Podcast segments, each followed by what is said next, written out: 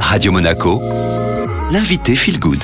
Et le lundi est totalement dédié à l'écologie et à l'environnement sur Radio Monaco Feel Good avec Florent Favier, conseiller en transition environnementale. Aujourd'hui, on va porter un coup de projecteur sur Change Now qui s'est achevé il y a quelques semaines. C'est l'événement mondial des solutions pour la planète et c'est vraiment un temps fort, Florent. Vraiment, c'est l'exposition universelle du 21e siècle, avec des gens qui viennent présenter euh, leurs idées, présenter leurs projets, présenter leur, euh, leur entreprise. Il y a des associations, il y a aussi des collectivités, puisque aujourd'hui on parle de villes durables, on parle de collectivités durables qui s'engagent.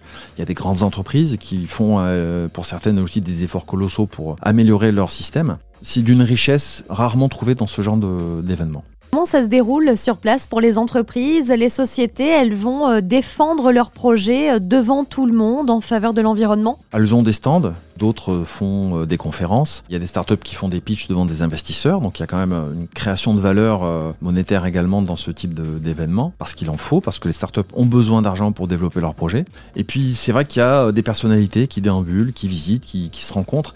Et j'ai retenu notamment une start-up qui, euh, qui, a marqué mon intérêt. Alors je la connaissais déjà. Le travail qu'ils font euh, est, vraiment très intéressant. C'est sur le, le, plastique. Et c'est vrai qu'aujourd'hui le plastique est un problème extrêmement euh, crucial.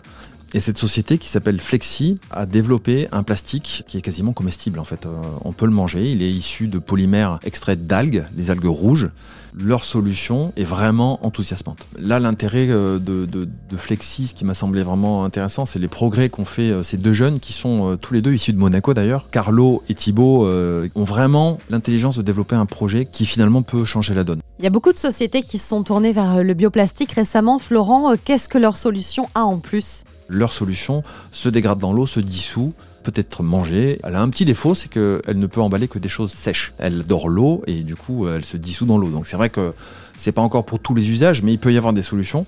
Et ce qui est intéressant, c'est que grâce à ce type d'événements, par exemple, sont venus sur leur stand Mike Horn, Brune Poisson, l'ancienne ministre de l'écologie euh, du gouvernement français, Nicolas Sabatier, qui est un des cofondateurs de Time for the Planet, euh, Romain Troublé, le président de, de Tara Océan, ce type d'événement, au-delà de, des financements possibles, met en contact des vrais acteurs qui ont des vrais projets avec des gens à qui ça peut servir et qui peuvent leur donner de la visibilité, leur venir en aide finalement pour que ces solutions aboutissent un jour à être vraiment des solutions de remplacement au plastique euh, qu'on déteste tous.